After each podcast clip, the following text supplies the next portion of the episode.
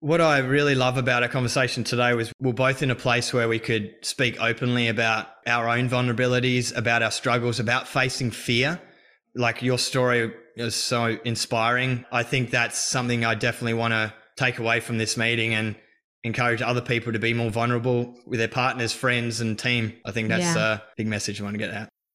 Now is the time. You're invited to join us, a movement of leaders who are willing to step into a new approach to leadership across the global landscape. This is as simple as humanity being just you and I, and stakeholders being the value you place on each decision to add or take away from humanity going forward. Hold a minute. Stay with us. We know people like you want to play at a different scale, and these conversations help create the opportunity for you to take this up a notch, or two, or a whole lot more.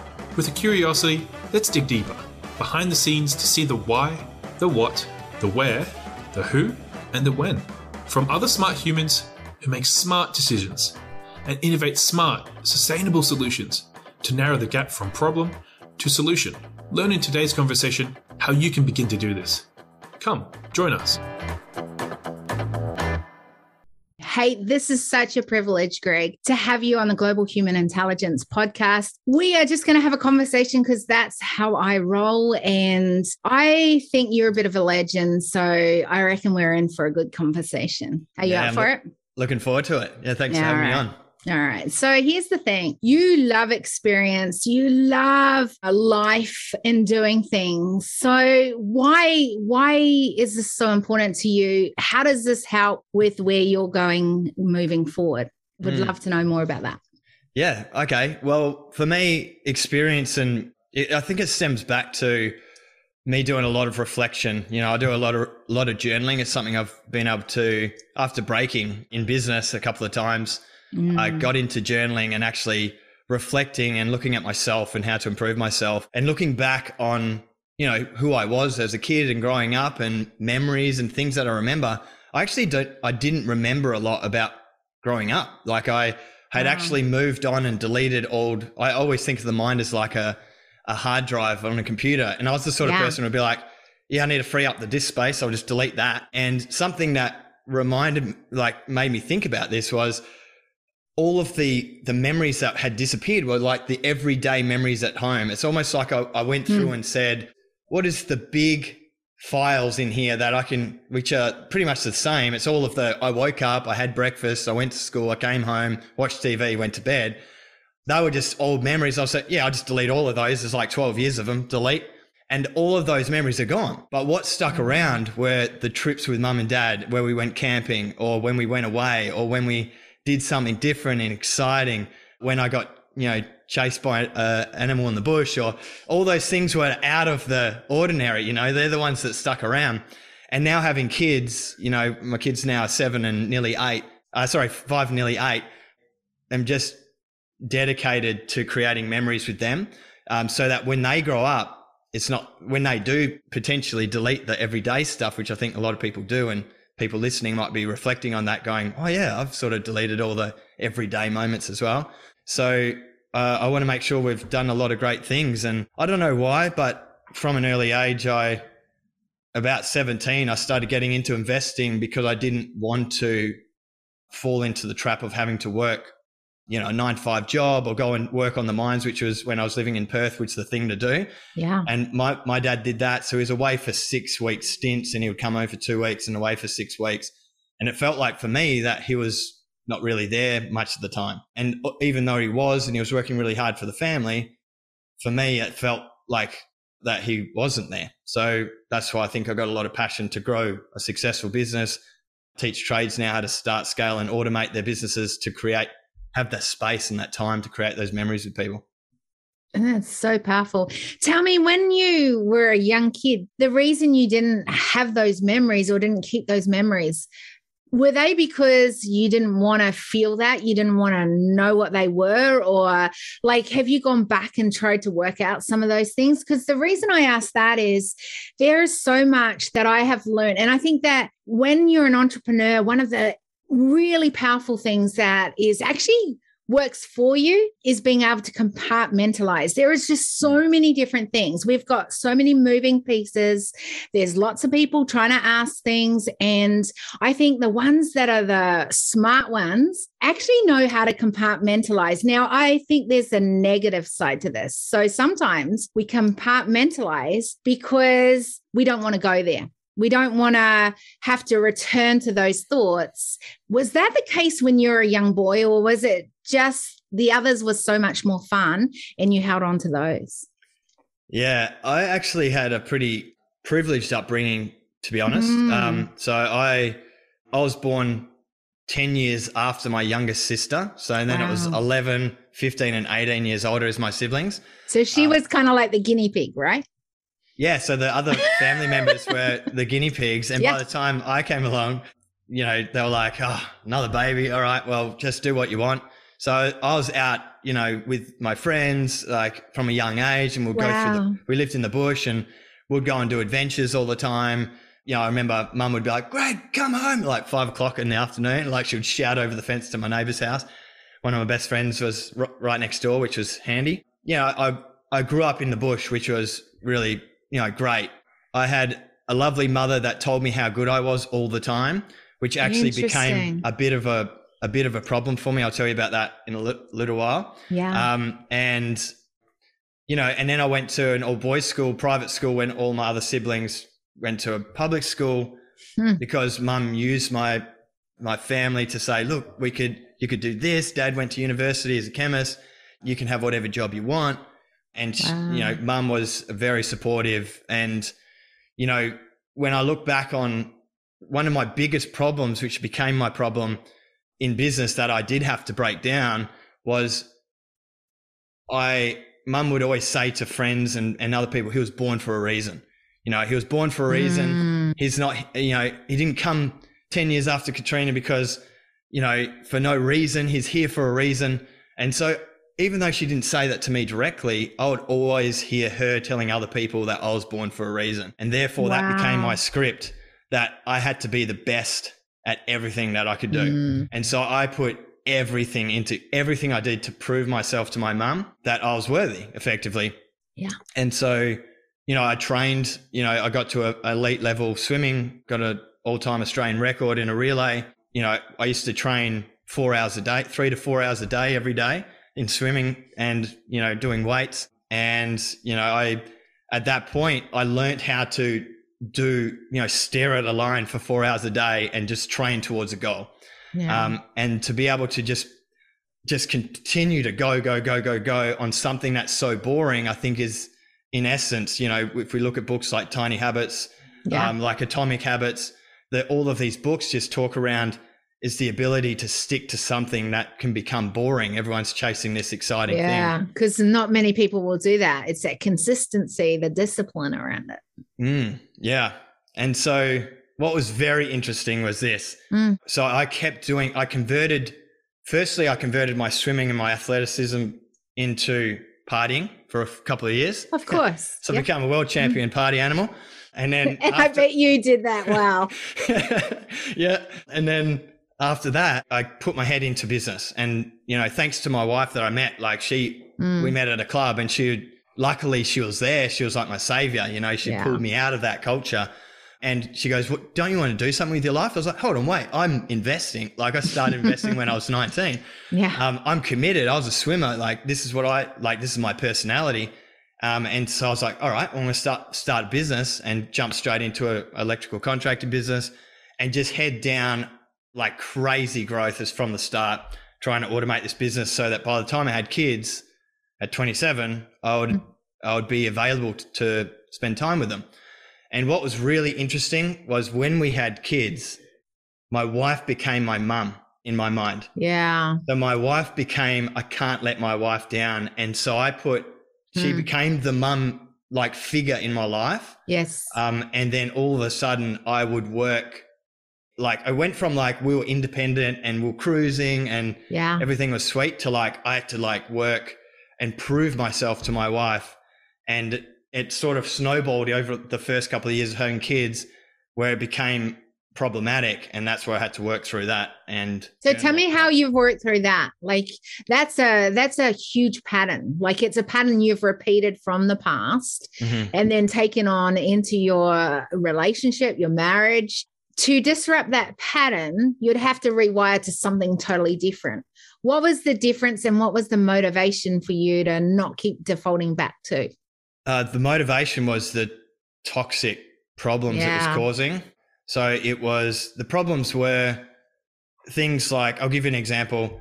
My wife would say, you know, new mum, uh, yeah. uh, having to having to try and be, go from a very independent woman to learning how to become a mum in the yeah. and we were both very independent people and we work so well because she's like like into philanthropy. Yep. She gives uh, she's got a lot of empathy naturally um, she's sort of I feel like we are yin and yang. So yeah. We're, together we're better together. But yet very strong figures, very, right? Yeah. Yeah. And and very strong personalities, mm. both of us. And we we complement each other in what we're weak in. Mm-hmm. But when we had Grace, you know, that she had to find her new identity there and she, and she saw me continuing to do what I did best, which was growing business, and yeah. she couldn't do it anymore with her charity. So mm.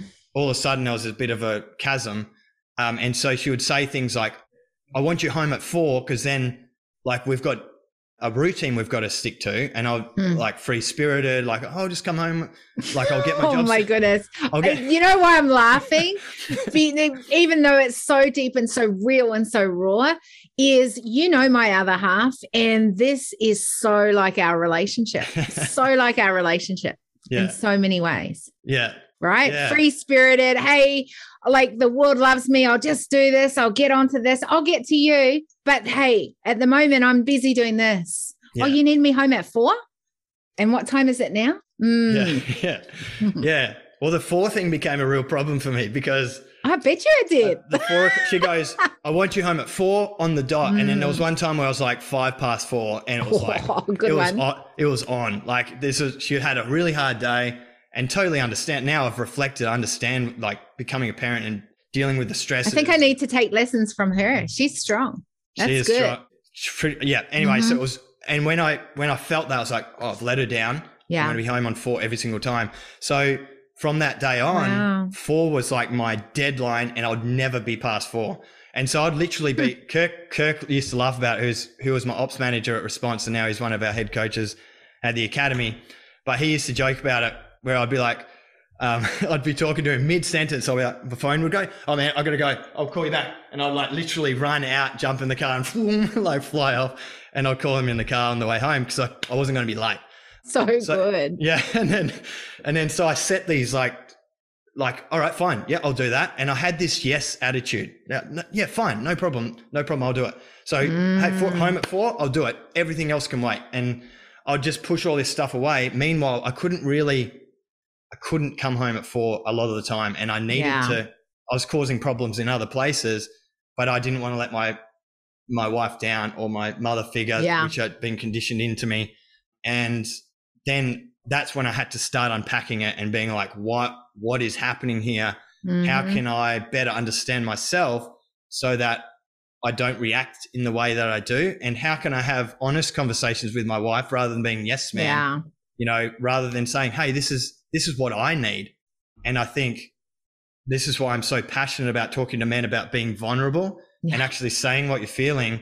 Because if you don't say what you feel and you just say, yeah, I'll get, I'll make that happen. And you walk off and then you try and make mm. it work in other places is putting all of the pressure and strain on you. And that's what caused me to break and have to look inside and try and figure out how to have those vulnerable conversations. Oh, so much to pull apart seriously in this conversation. Look, one of the interesting things and the thing that I'm so fascinated with in my work is like I, I've got this thing that I believe that we need a new approach to how we're doing things. Like the decisions being made right now, you know, and in particularly in for me in leadership, the decisions that are being made in leadership, we are seeing what those patterns are bringing in the world, the systems that people are using, the processes, mm. the structures that um, we find ourselves in. And I and I think even just what you're saying there, you know, it was hard for you and continues to be a journey for you to be vulnerable and to learn what that looks like. And now you are really focused in on helping other men do the same thing we have a society that has not necessarily been built around it being a cool thing to be vulnerable as a man. What what are your thoughts, insights around that piece? Yeah, I think about this a lot actually, um, mm. because I was always the the other thing I learned during this pro process was yeah. I actually saw an amazing woman, uh, Tabitha. She worked with elite athletes, football players, people like uh, criminals, and just high profile people who had to deal with a lot of life stresses. Yeah. Um, celebrities and other people. But I worked with her on understanding my personality. She, the four agreements and a couple of other books and, you know, the Enneagram and just a couple of other things. And I learned that I was a high performer, that the, the personality hmm. type three. I don't even think you need to do a personality type thing to find that out. But yep, there you but, go. but what was interesting though is the high performer personality type yeah. is that I am a performer. So yeah. I perform. Um, so even if I'm hurting like anything else, I'll show the rest of the world that everything's sweet. So mm. everyone will look at me and say, "Oh yeah, he's killing it! Like this yeah. is great. This Greg's great. got it all sorted."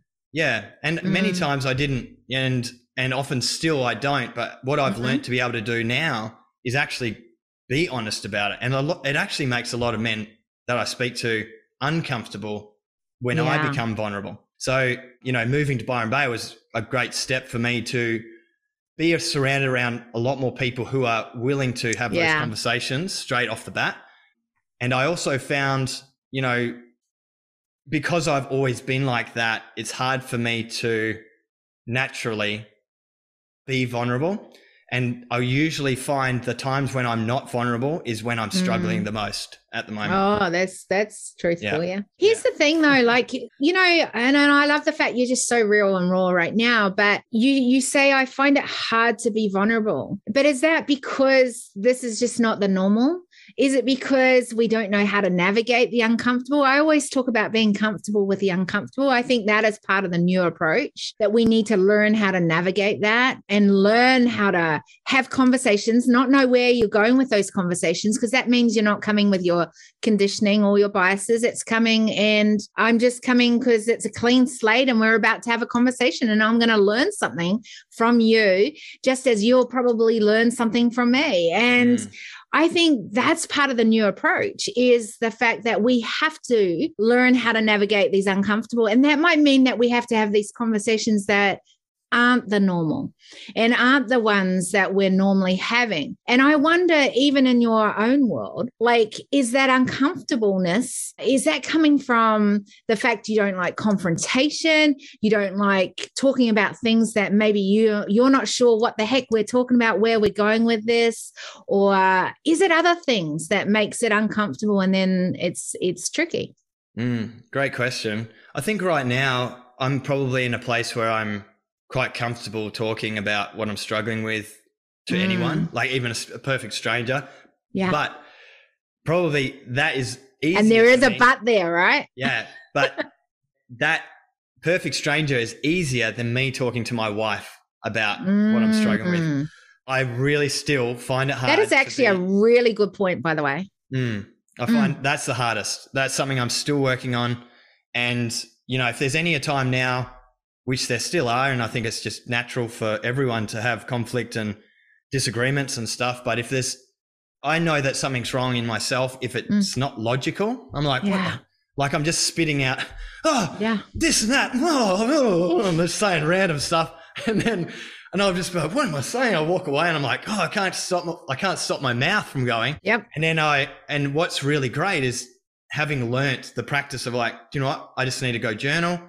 I yeah. can literally go away for 20 minutes. I can write and just be like, okay, I feel better. Like I can go back and I apologize and I'll go, I'm stressing or I'm unsure about or I'm this or I'm that yeah. about these things. And that's why I've reacted the way I have. Yeah, um, I think, and, and I think that that's part of the key to this is that we don't always know what to say in that moment and it's okay to disagree. I always say, uh, you know, when you're working with teams, when you're working with organizations, when you're working in different situations, that we have to actually learn to be uncomfortable, to listen, and not always agree. And how we deal with that is going to be different in different cases. So, in your case, going away, journaling gives you that space to be able to go, hey, where is my head at? What am I thinking? And then hopefully you come back into that conversation, but with maybe a clearer space, maybe a willingness to listen, maybe a moment to pause to listen to the other side. And then I think we need to somehow come to a point where it's okay if we literally disagree with maybe 99%, and there's just a 1% that we decide to gr- agree on. Mm. And because otherwise, we're never, ever going to shift that dial forward. There's always going to be that tension. And reality is, and you know this in experiences, right? Tension is part of that adrenaline, part of the thing that l- you learn from, part of the thing that pulls you and pushes you into a place that's uncomfortable, but then you get amazing results from it. Mm. So, why do we push back in conversations when there is maybe disagreements or it is uncomfortable? I wonder about that a little bit, right? And I wonder if we learn to go, actually, it's okay. Even in relationships, those that are loved ones. And I think that this is an interesting conversation because, you know, Taki and I are exactly the same. We really are. You know, we are very strong, independent people, and both of us are right in our own in our own heads, right? And so we can crash against. But what we've got to learn is if we truly are a team, if we truly want the vision of the bigger vision, which is for us, our home, our children, our companies, if we really are aligned to the bigger vision, that little stuff that you know is uncomfortable has to be talked about at the table so we can make decisions and move forward and I don't think that it just is relatable to our relationship. I think it's relatable to teams. I think it's relatable to building out the culture and the bigger vision that you want in your ecosystem. Yeah, I love that so much. Like uh, while you were talking, I was thinking around the different way I approach like family mm. uh, teams and my clients, you know, in the academy, um, and how, you know, leading with vulnerability yeah. actually invites the other people to open up. You know, uh, talking around a personal story that you struggled with, you know, yeah. or how you are you've struggled in something the same way, then they feel okay to open up versus coming in and asking a question. What do you think about this? And they're like, "Yeah, yeah, it's all good." So, is it really though? So here's the thing I think it does is it creates a safe space, right? Mm. So how do you do that in a better way that creates a safe space? And I'm asking not just for you. I'm like just asking, right? Mm. And maybe our listeners have better ways of doing this than we do. But how do we create safe spaces in our relationships, the one that we love and adore that we want to do life with? And go, hey, this is a safe place for each of us to come with our vulnerabilities. I mm. wonder how we can do that different mm. and better. A strategy that we uh, live by now, which mm. same same lady helped me understand, is it's not me, it's not yeah. you, it's the situation. Yeah. So, what is the situation? And the situation in that period in time was we had two young kids, we had a yep. new baby, we had a, a young little girl. Life business was busy. I was starting a new business. Like the situation yeah. was causing the conflict between her and I. And yeah. so when we started looking at the situation, it's like, well, how can we, if that's the situation, how can we work together to fix the situation? Because like what it got to the point where it's like, it's you, it's this, you do this, you do that. Mm-hmm. And then they're coming back, you do this, you do that. And then I see the same thing in my teams. Like when the team yeah. start having conflict, you start to they start to blame. They'll start to blame the manager. The manager's blaming the team, um, and there's a conflict. So all right, so that's happening. But what's the situation causing that? And they're like, oh, well, it's this. I was like, well, how can you two work together to figure yeah. out a solution so we can create a system that will continue to make sure that doesn't happen again? Yeah. And and when it comes to clients, that's the same thing. It's like listening first and it's trying to figure out exactly what the situation is. Um, and it's usually that phrase alone, you know, it's not me, it's not you, it's the situation yeah. is enough to, you know, break the fear of and the anger that's put. You can get angry at the situation and yeah. then you're no longer angry. Just don't get angry person. at them yeah. yeah. I, I think that's such a good point. And I, it reminds me of when I talk about the new approach, I talk about things like we shouldn't be building out a business. We should build out a, well, for me, it's a smart, sustainable growth ecosystem, right? In other words, we don't define it by your personal, your professional, your business, your whatever. Like it's part of your ecosystem. Mm. And I think that this is a great example of the way that you're doing it in your relationship, you're saying, hey, this is how it works out in your team as well. So it's something that you've figured out for yourself and gone, hey, I'm a way better person when I put this in place. What if you could do that as a team member and see what you can come up with. Mm. It's the same way. Like we're building out an ecosystem in everything that we're building. And the other piece of that that I think is interesting, and I think is something that is, you know, very strong in, in my work of, of the new approach, and that is around where if we had to do it differently, then we have to be willing to do that as an individual ourselves because it only starts with us. Then it goes with the collective. And then yeah. for me, it goes right up to then that's how we get changes across the global space. Yeah. And and I wonder if we did that better of being able to be smarter in ourselves. And that's part of these conversations on this podcast, right? Is talking about mastering what I believe the secret advantage is, which is the, the muscle of human intelligence. What I love is you've identified some areas in which you've had to work on that now help you to be more effective in what you're doing in your own personal, but also in your professional as well. And because of that, now you're helping others to maybe think for themselves. Mm. And I think, what if we could, as humans, uh, realize that we have the secret advantage within us, and it's the muscle of human intelligence? How would we make different decisions? How would we be more effective? And what would that look like if we did that more and more? Any thoughts? Mm. Interesting, interesting things mm-hmm. um, to ponder on. Us, I think if we essentially continue to be honest. You know, mm. honesty has to be it.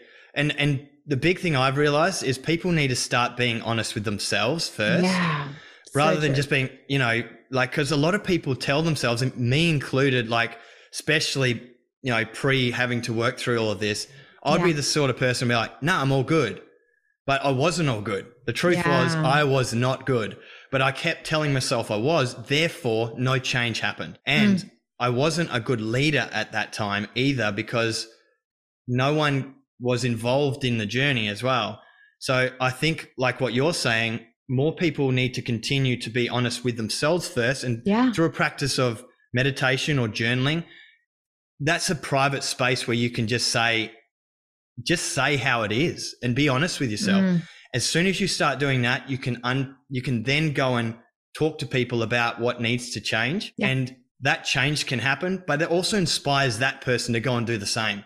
You mm-hmm. know, and especially if you're a leader and you're a leader of a team or you're your coach or an influencer, any of those things, you have a great platform where you can actually be vulnerable and encourage others to be vulnerable. And I think that's how we get global change is yeah. by more people telling the truth and less people doing the whole Facebook imagery thing where mm. it's just like, look how good my life is because I really feel like yeah. people have lost sensitivity to all of that, you know, and I think why we do so well at the academy is that I am honest. I am like, it is not hard. This is my personal journey. This is where I struggled. You know, I abused alcohol because I couldn't handle fucking yeah. life for a while. You know, so so I I couldn't physically be in my life. So I would I would drink until I couldn't think. Like yeah. That's sort of my, that was the way I was escaping the pain I was in because no one knew I was hurting.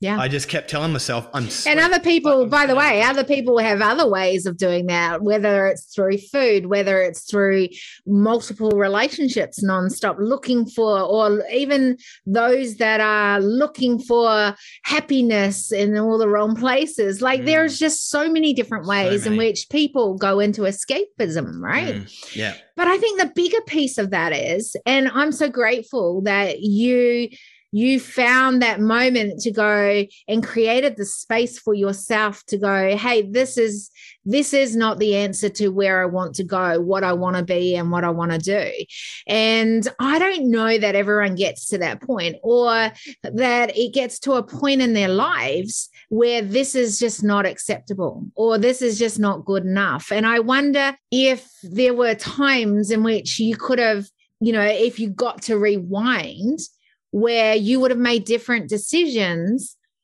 if you saw different opportunity or you used different lenses in which you made decisions or maybe you didn't see. I, I think the world in in how it is showing up you've talked about social media you know like there are certain ways people are presenting that you know we just take an example of the entrepreneur world you know if you've got all the followers if you are doing all the social media all the time you must be amazing. You're getting into forbes you're getting into all these not that these are bad things but i think that in a lot of ways our measurement of what success of being happy of what life needs to look like has been defined by things that maybe aren't true to who we are and what we're meant to be doing in our journey. And i wonder I really do wonder if we were to take a moment, would we design out our businesses the same way we would? Would we, des- you know, hang out with the same people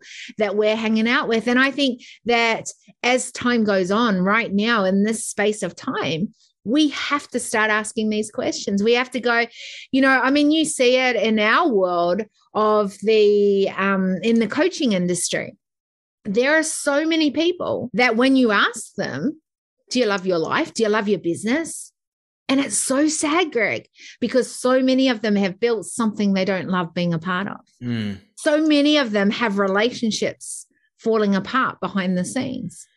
So many of them are living with stress and going, Hey, you've only got four months to live. mm, What are we doing? mm. What are we looking at as our measurements for success? And why are we building everything around that? Like why can why can we not have a measurement in our companies that measures the vulnerability because we know when people are telling truth that this is actually going to be more beneficial to productivity more beneficial to people being healthy and giving optimal optimal performance in an Mm. organization. I, I wonder where we're going to shift from some of these things and how we can do that. Yeah. No, it's a really great point. A slight disruption to the conversation. I have a question for you. Are you even a little curious to see how you can use your platform to change the conversation? To maybe design solution pathways where you have certainty and a forward movement? Or truly, do you want to increase your economic and cultural impact? Awesome human, if you want to lead, to pioneer a new approach, to role model what is possible, and to leave sustainable footprints for the generations to come, then I would love for you to reach out to me and the team to see if we're the right fit to make this a reality for you. And if we're not, no hard feelings, as I know many awesome humans who may be the right one. Okay. I've included three ways in the show notes where you can begin a pathway with us on a journey to your next level. One, a strategy analysis. Two, the next growth incubator cycle. Three, a potential investment partnership. As founder and CEO of Decision Velocity Global, I'm all about building a sustainable, scalable growth ecosystem where humanity, like you, are stakeholders. To design cutting edge solution pathways and to narrow the gap from problem to solution. I want you to come on this journey with me and others and not to be left behind. There is a seat at the table for you. Okay, let's get back to the conversation. We've actually just started across a couple of my companies Mm. where we we we do an eight week cycle. I know uh, black belt boardroom sixteen week Yeah. cycle. We do eight weeks. Yeah. So So tell me eight- why the six versus the eight for you guys. What why that? Yeah. So eight eight is so we can. Well, sometimes it's four. So depending on the project. So we like to compress it to get the results faster, and if we need to extend it, then we do. Yeah. Um, so we squish it in, and to create time pressure, which then create it. It turns it into a more ambitious target um, just by squashing the time. So if we were to say, you know, we want to get 100 new clients in three months, yeah. we squish it down and say we want to get 100 new clients in a month, completely changes the plan and what we're going to do. So we squish it down into a tighter time frame to create that pressure Tension. tension Mhm. and then the because I feel also if the and it really depends on the project, but if your if your timeline's a bit too long, you, Yeah. you get into the mind frame of like, oh yeah, I've I'll get time. around to it. I've got Yeah. time. Yeah, I'll, Yeah. I'll, you know, and so you wait until the last three weeks. I hear anyway. you. Like, oh my god, oh my god, oh my god, and you do it in three weeks anyway. So you might as well just start with three weeks. Yeah. So anyway, we've we've started to do what we teach, but with Mm. internally with our team. Um, and so what we do is we bring them the project and say, here's the problem Yeah. and this is our ideal outcome. You've got four weeks, go and create a solution. And instead of us, where we used to come to them Yeah. and say, all right, we've had this problem, this is what we're changing. Uh, Mm. We've actually given them the opportunity to tell us what they are thinking for the first time yeah. um, and, and let them decide.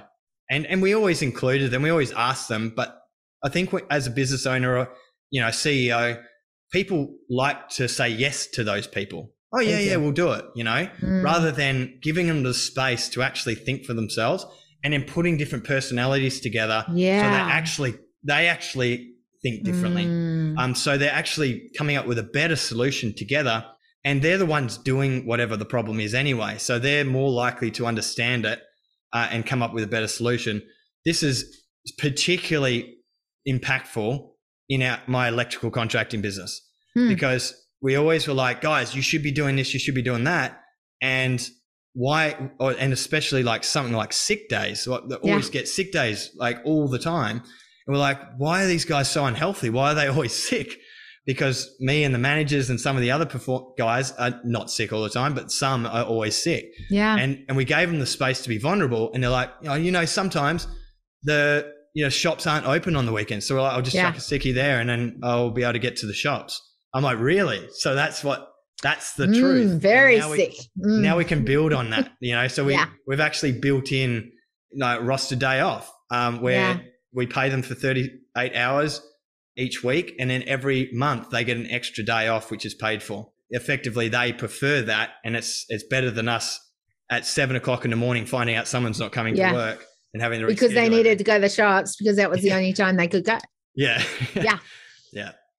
But I love that. And um, what I think around that as well is that you've given ownership back, going, Hey, I don't always have the, all the answers. I don't always know all the solutions to the table. We've got smart people at this table. Mm. So let's make a decision based on what everyone's seeing. And I think that this is actually the key to global space as well, right? Mm. Is that getting smart people at the table who can think for themselves, that do see different perspectives, getting at a table and going, hey, what is the problem we're seeing? How do you think we should come up with a solution and figuring out from that? And and that's part of what I get to do and has been really tricky as a pandemic because what is interesting about that and I think what I love about your story right there is that the problem wasn't that they were really sick. The problem was they had stuff they needed to do, and that was the only time they could do it. Mm. And that is what's kind of happened in leadership right now with the pandemic.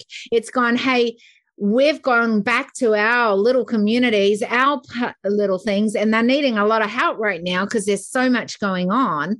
We don't have time for the bigger problem, the bigger stuff. And reality is that bigger problem doesn't go away. In fact, it just keeps increasing the longer people ignore it. And I think that's something that we we need to think about as we continue to do our things in our world of what we need to see, whether it's in your business of um, making sure that you're hitting that bottom dollar, that you know the bottom line, and and getting the growth and retention's doing well. But then I think we also need to think how's this how, the decisions we're making in what we're building here having a you know an impact on what's happening around you whether in your local community whether it's across the globe wherever it is. How do you think we can do that better?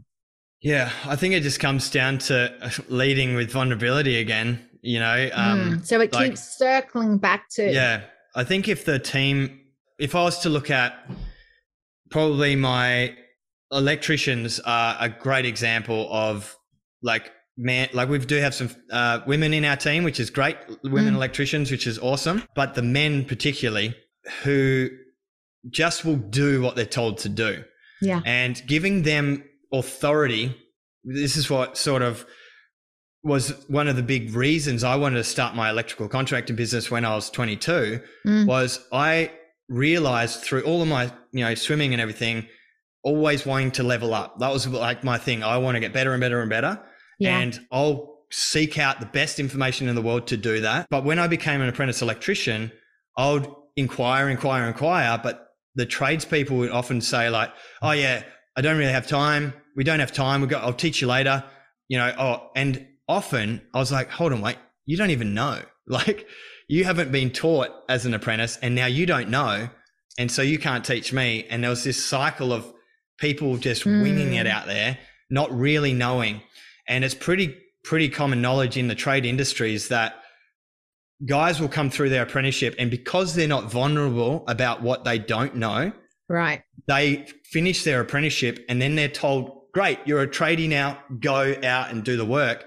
And they're out there doing things they don't know what they're doing, hmm. stuffing a lot lot of things up and then sort of sweeping it under the rug and hiding it until they learn by mistake and they're caught and then they learn and there's this crazy cycle like this. And so mm. I think by as a business owner, and yeah. I, it doesn't matter what industry you're in, but as a business owner, I feel like you need to give the authority to your staff and your team, and probably as a family member or a mum or a dad, to your kids to make mistakes, and it's okay. And and people go, yeah, learn by mistake, but actually being honest about that mistake hey, yeah. I've done something. I didn't mean to. I didn't actually know what I was doing. Because what tended to happen and tends to happen in the trade industries, and I'm sure everyone's going, yeah, that happens in my industry too, is you go, why didn't you know that? You should know that. You're trained. You've gone to university. You've mm. done this. You've you've finished your apprenticeship. You should know that. And so they get scolded, and all of a sudden they go, okay, I'm not going to open up again, and so they shut off. So I think what tends to happen is people, business owners get stressed, they're overwhelmed, and they mm. just want people to do their job right. And because of that stress and overwhelm, when a mistake happens, they freak out and they react the wrong way. And it just pretty much tells the employee to not speak up when something's wrong. Uh, mm. And so mm. you've got this problem, this cyclical problem that continues to happen forever because when that tradesman is training someone new, the same thing happens. They they do what they were taught. Yeah, that's so true. You're right. It happens across so many industries. You know, a funny story was that I always have a word for my year. And one year I decided that I was going to, or have a theme for my year. And one year my theme was this to embrace failure. It sounds so like, why would she do that? But it was a weakness of mine. I was a reform. I am a reformed perfectionist, right? Like I literally, yeah. uh, I and it held me back for many, many years because you see, when I failed, in in my past it had huge consequences or if i didn't do it right i felt down i felt i had let down people that had given me so much in life mm. or i felt that if i was to fail no one was going to love me no one was going to so there was a lot of stuff around failure yeah. for me right mm. so for me to set that as my theme for a year it took me a year and a half like i had to carry it on into the next six six months because it was not something that I did easily. I didn't like to fail. I didn't want to fail, but I learned that I needed to learn how to fail. And now failure to me is not failure, it is my next learning. It literally is. And we have to learn how to how to learn from things that are mistakes. And when it comes to team, I always say like you can make a mistake, just don't repeat the mistake. Like learn from it. And I wonder if we learn to learn from our mistakes and go, it's okay to have that space to be able to make a mistake, but what are we going to learn from it? And here's the other piece that I think that we don't do well as a human race is you don't take ownership of your failure. It's blame. Yeah. It was someone else on the team that did that. It wasn't me that yeah. did that. And I think one of the things that I have learned as I've gone on on my journey in life is that when you set a result that you want, an outcome that you need, and you have a time to what that needs to look like and who is owning that, when there is a mistake, it does come back to that person and that person needs to own it but you need to create a space that it's okay to make those mistakes in and then go and i and i don't know that we do that well and i think the other piece we don't do well is we don't have strategies or tools necessarily to be able to navigate. And this goes back to something we talked about earlier, but uncomfortable situations. Oh, this didn't work out quite the way I thought it would. Oh, I stuffed it up. I thought this was going to be the answer that we needed, but mm. it's not. And oh, this this actually cost us a lot of dollars. But hey, if we do it this way, and this is another piece that I think if you come when you have made a mistake and go, hey, I realize that if we had done this, or I see the opportunity now to do this over here, and this will bring in so much more dollars if we do that. Do you think this could work? Means that although there was a mistake, we are now learning from that mistake or that failure, and we now know how to get to the next piece of our pathway.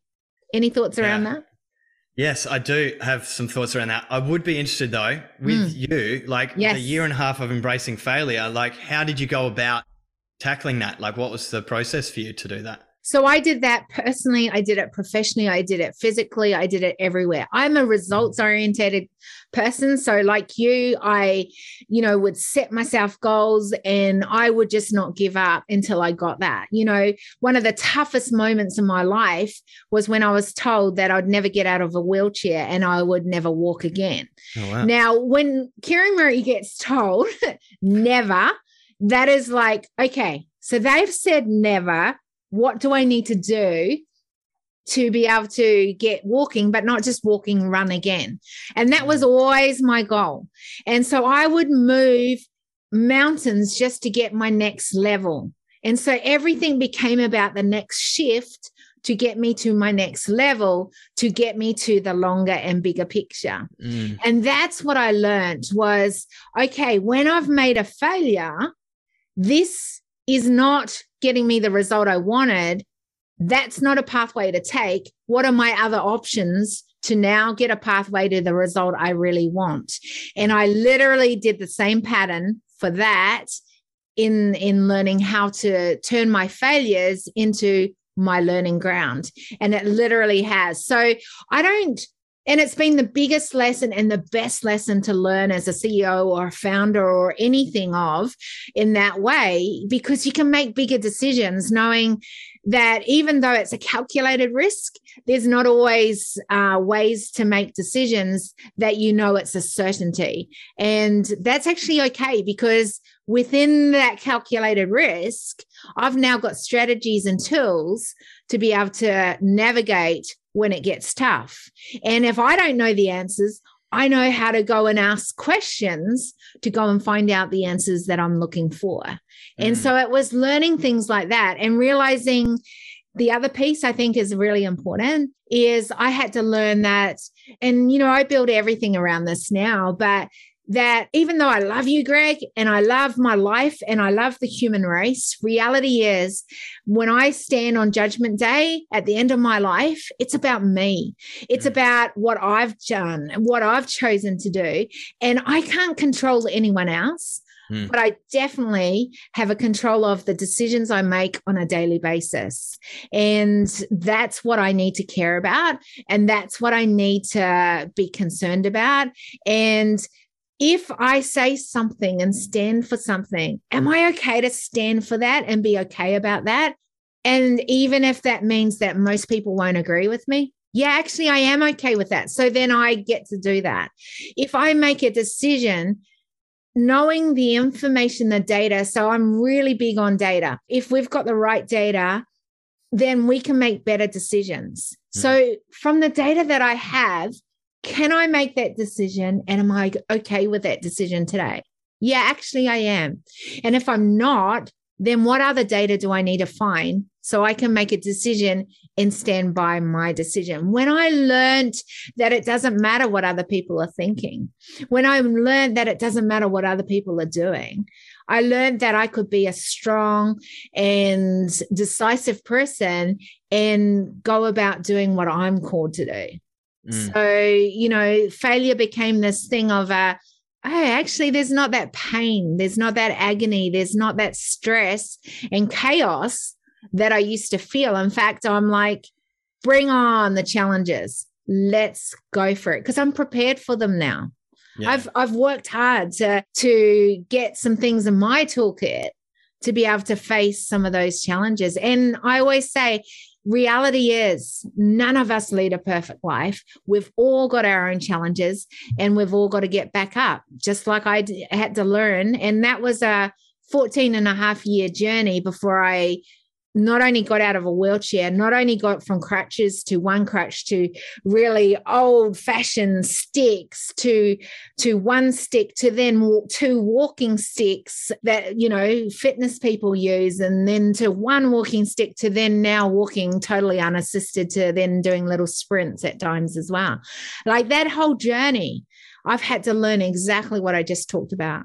Mm, and incredible. and that is what's kept me going because and I think this is the important thing that whether it's failures, whether it's vulnerability, whether it's the next big challenge for anyone that anyone's facing, that when you've got the tool set, when you're set, when you've got the prepared for the journey, and you've got great people around you, and there's a vision that is bigger than you, then, and when you've got drivers that are bigger than what you're about, then you'll get up when it means that you have to change because your wife needs you to change and be home by four o'clock, you do it.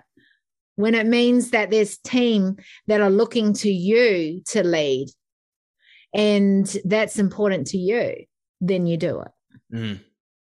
Does that make sense? It does. And what a great story as well. It sort of leads me to a story where I really struggled with singing in front of people.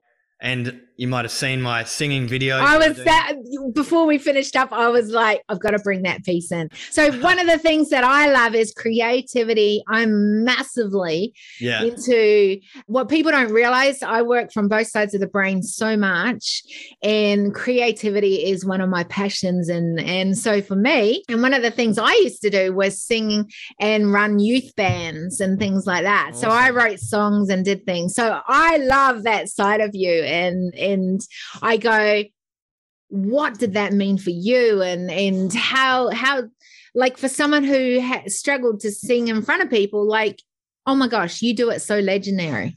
it wasn't easy. Um, so I'll that's tell, amazing. I'll, I'll, tell the story um, of yeah. my struggles to sing in front of people. So I actually, when I was in primary school, I, I joined a school choir and I was singing in school choir, and I loved singing like and just like everything the teacher told me to do, open mouth wide, like deep yeah. breaths, do this, do that. I used to just love singing from a very young age. And then I actually was learning piano at the same time and had learnt quite a few songs where I played piano and sung from, wow. you know, 10, 11, 12, and was preparing myself to perform in front of assembly, but could never do it. So I'd always go to assembly and just do piano. And I felt like I had something to blame if something went wrong, but my voice my voice I couldn't blame. It's my voice. You know, Yeah. If I sounded poorly to Yeah. people, If you're I- off key, if yeah, I had a problem with that. you Yeah. know, And I always had this I need to be perfect, sort of like you, where Yeah. I, I needed to sing perfect. I needed to, you know, not be, I, I needed to make sure everyone liked me, you know, that sort of Yeah. thing. And so I went to an all boys school, and that's where choir was like, ah, it was not cool to be in the choir. At high no, it would school. not be. Mm. So I didn't I didn't sing in, in choir there, but I did continue to sing, watch Australian Wow. Idol, sing all these songs, continue to sing with the intention of singing in year 11 and 12. And by then I was actually really good and still couldn't do it. Like I still couldn't I couldn't get into couldn't drive myself to get in front of the whole school and sing in case someone didn't like it. So I didn't. So I did beatboxing instead because that was cool. And then after school, I caught up. Well, I started a band with one of the guys from school, Alan. He was a bass player and started doing singing songwriting, sending some songs that I was recording to my friend over MSN Messenger. And um, he's like, man, that is so good. Like, what the hell? Like, what? I didn't know you could sing. And then I just kept singing, sending more and more songs because I got motivated by him. And now I started writing my own songs and I started writing a lot of music. Um, and then I started to do solo you know, acoustic gigs at 18, but I had to get severely pissed before I got on stage to sing in front of everyone. yeah. So, but I was able to dial that back every every gig to the point where I could actually sing and play in front of everyone without drinking beforehand. Wow. And so that was that. And when I started Response Electricians, I pretty much am an all in sort of guy. So I just went all in to the electrical business with the intention of one day, once my business is automated, I'll come back to music. Then you'll go back to that. Yeah. But I didn't play or sing for like seven years. Wow. And when I picked up a guitar again, I was feeling sad one day and I started playing. I was like, holy shit, this is what I've been missing in my life. Mm. And so I was like, oh man. And I started playing music and singing again. And I'd forgotten 95% of everything I'd learnt. Of course. All my songs and everything. And I was, my singing was out of tune and, and, but I was aware of it. And I worked towards, you know, singing again. And then in response, we were playing around with so d- many different marketing styles to get Mm. some virality in what we did from you know 10 years ago um, so i used to do hey everyone i'm greg from response electricians so today we're going to be talking about switchboards and how to check your rcd to make sure you don't get electrocuted. I did that one. I did the educational videos. I did um, superhero videos where i get out of the van and i'm like superhero. And nothing really stuck or went off. Like some were like oh yeah that's pretty cool. A couple of likes whatever. And then we did our first singing parody. It was uh what was it? Baby when the lights go out like that song. So I um love that. and we we did that and we put some we had a green screen and we just did this psychedelic sort of video and I had my tool belt on and everything and um it literally exploded. I've never seen anything like it. I think Wow. after 24 hours we had like three and a half thousand comments Amazing. and then it just kept going more and more and more. Mm. And then and then you go, mm, I'm onto something. I'm onto something. I figured, I figured it I out. know how to go viral now. yeah. So we did it even more. Oh, so then I got, and then I had a bunch of people Wow. in my actually other trades, you know, slagging me off. And what people might not know, there's some pretty disgusting behavior in like Facebook groups where people are hmm taking people doing dif- different things and then ripping them to shreds Yeah. to make themselves feel better because of their own in, like vulnerabilities and their own insecurities. Mm. They prefer to pull other people down than to be inspired by people doing something differently or, or learn from people doing something differently.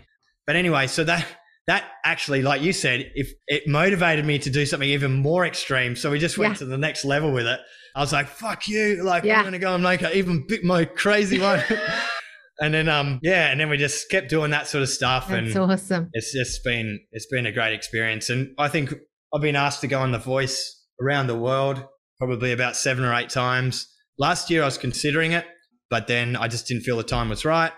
So you might see me, me on The Voice next year, maybe. I think we should. I think absolutely. so, by the way, before I forget, and because we are tying up the ends of this conversation, but where, if people want to hear you know, more about you and more about your singing, where do they go? So if you want to hear us singing and see our crazy marketing that we do, uh, head it's over amazing marketing. to head over to the Response Electricians Instagram, Facebook, or YouTube. Just Google it, Response Electricians. It will come up. And yeah, if you guys are that are listening are related to or you are tradespeople in business, Tradie Success Academy. I've got the Tradie Success podcast. I'd love to support you and your family to start, scale, or automate your business. Uh, we are helping businesses from startup all the way to million dollar plus months, and would love to help them as well. I love that. Hey, it's the one question that I do ask on this podcast and any conversation that I have is this question. So, you're ready for it? Because this is the one question that I do ask everyone. And that is what's one thing you're taking from our conversation today? I think um, what I really love about our conversation today was we're, we're both in a place where we could speak openly about, mm. you know, our own vulnerabilities, about our struggles, about facing fear. Like your story is so inspiring. And I'd love to hear more about that when we catch up next. Yeah. But I think that's something I definitely want to take away from this meeting and encourage other people to be more vulnerable with their partners, friends, and team. I think that's yeah. uh, big message you want to get out yeah i think for me and thank you for that for me the the thing that i'm taking from our conversation is this whole vulnerability thing where like you know i think vulnerability is such a I, I actually that word itself kind of go gives me the creeps just even saying that word. It's like, oh, mm. you know, none of us like, and I think sometimes this is where with the old one was when you heard the word vulnerability it's sort of like, what was that? Oh, you're falling apart. Things are broken. You know, I'm trying to think how I would define vulnerability in the past, right? Well, they're vulnerable. But I, they're like naked and naked, yeah. But I didn't like yeah. being naked in front of people because then yeah. there were problems, right? So there's there's a whole lot of things around that. So when you talk about vulnerability and what we've talked about today, I think part of that, what I've loved about that is just it's not that hard to be vulnerable. It's actually not that hard to have a conversation like this if you create spaces for it. And there's learnings that come from when you're willing to have that vulnerability. Like I've I love some of the things that you've said that you do with team and and then the, you know, like the power of your whole journaling. I've only just got back back into journaling again in the last little while. I did it as a young girl because it was my only outlet of getting my thoughts out of my head. I didn't know how to process my thoughts. I didn't know.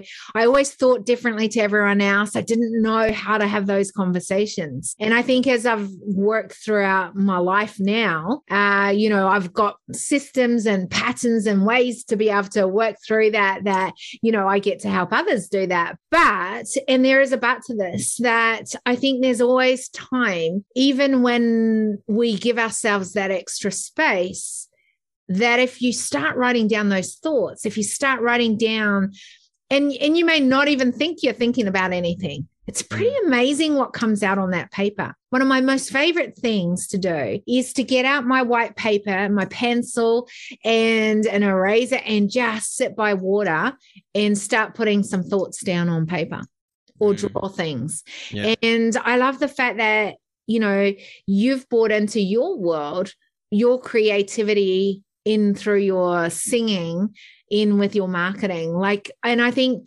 that's part of what we need all need to think about doing is going what are some of those things that maybe we've left behind? And you know we aren't doing but is a missing piece. And i think that that's a big learning that i'm taking from our conversation today as well. What mm-hmm. is it that maybe I've left behind, and then maybe some of our listeners have left behind and aren't doing. And I know for me, I've actually been working on this little piece. Uh, and it's funny that you all kind of brought it up with the conversation. And for me, it's that creativity side. And how do I want to bring that up in my brand? Not just the way I look, not just the way that we show up online, but actually you know i'm thinking even in in bringing design as a product as a part a streamline of what i do because I love creativity and I've I've seen a gap in some of the work that I'm doing. And I'm going how can I bring that design of literally fashion into you know what I bring about? And I'm playing with a few things and studying a few things around that. So you're you're setting more fuel for the fire as we've had this conversation. So thank you. Thank you for being here. And here's the thing is there anything else that we needed to talk about should have talked about or you feel is something that maybe you want to leave our listeners with yeah i'd love to just talk around the way i journal because for mm. me i think and i teach this in our academy and people go it's just amazing that the tradie is teaching journaling as one of the core it. things um, but for me and everyone journals their own way. But what I found really helpful, and you might f- find helpful, mm. Kiri Marie, especially if you're the sort of person who doesn't like to admit when something's not going well, uh, like me, um, I write in third person. So I coach ah. myself. So I'll say, like, you know, you've done this, you've done that. Why is that? And then I answer it uh, myself. And yeah. it, it just takes, it removes me as the main entity admitting I've done something wrong. Yeah. And it helps me be honest with myself. So it's almost like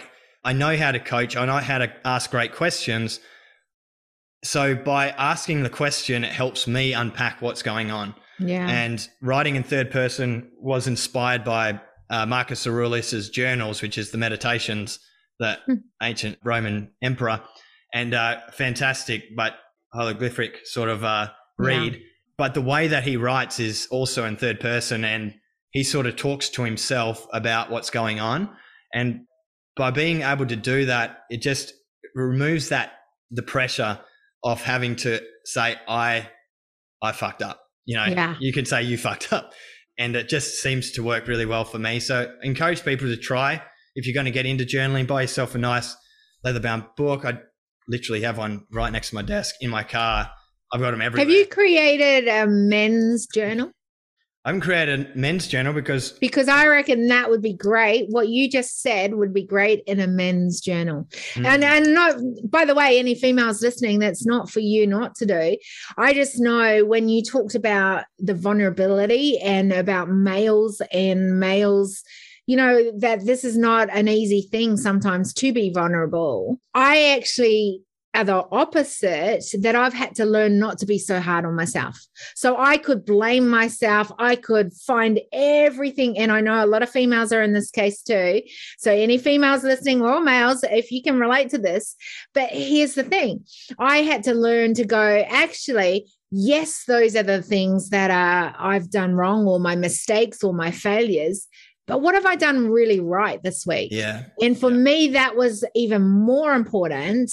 And what are my wins that I've had that I've not really congratulated myself on? And what are those moments that I've looked after me and given me the self care that, and I hate the word self care, but like it's just, help me to be the best I can turn up and show up every day, right? Yeah. And how have I actually one of the things that you know i wasn't always good at having relationships i was because that meant that i would have to get vulnerable. It would mean that i'd have to get close to and that would mean that i could get hurt right? And so that wasn't something that i loved doing. So i would congratulate myself and go who have i connected with today Mm. Who have I reached out to? Who have I and and things like that became my focus in my journal because that wasn't something I was good at. Yeah. No, I agree with that as well. So like when it comes to gratitude writing and just mm. talking around all the good things that are happening, I also yeah. write in third person and I switch in between. Sometimes I'll ask the question and answer it in first person. Yeah. So it's just it's just something to explore and I love um, that. Yeah. And I still so, think you should do a dude's journal. Yeah, I think that'd be really cool. The dude journal. Yeah. Maybe this is the moment from. Hey, thank you. Thank you for being willing and just, you know, having a conversation and, and seeing where it goes. I think we've gone down some pretty cool rabbit holes today. Yeah, no, really appreciate you having me on and hope the listeners have got a heap out of it. I'm sure they will. All right. Thank Great. you. Thanks, Kiri Marie. Amazing droplets of wisdom for you from today's episode. Make sure you subscribe, leave awesome ratings and reviews.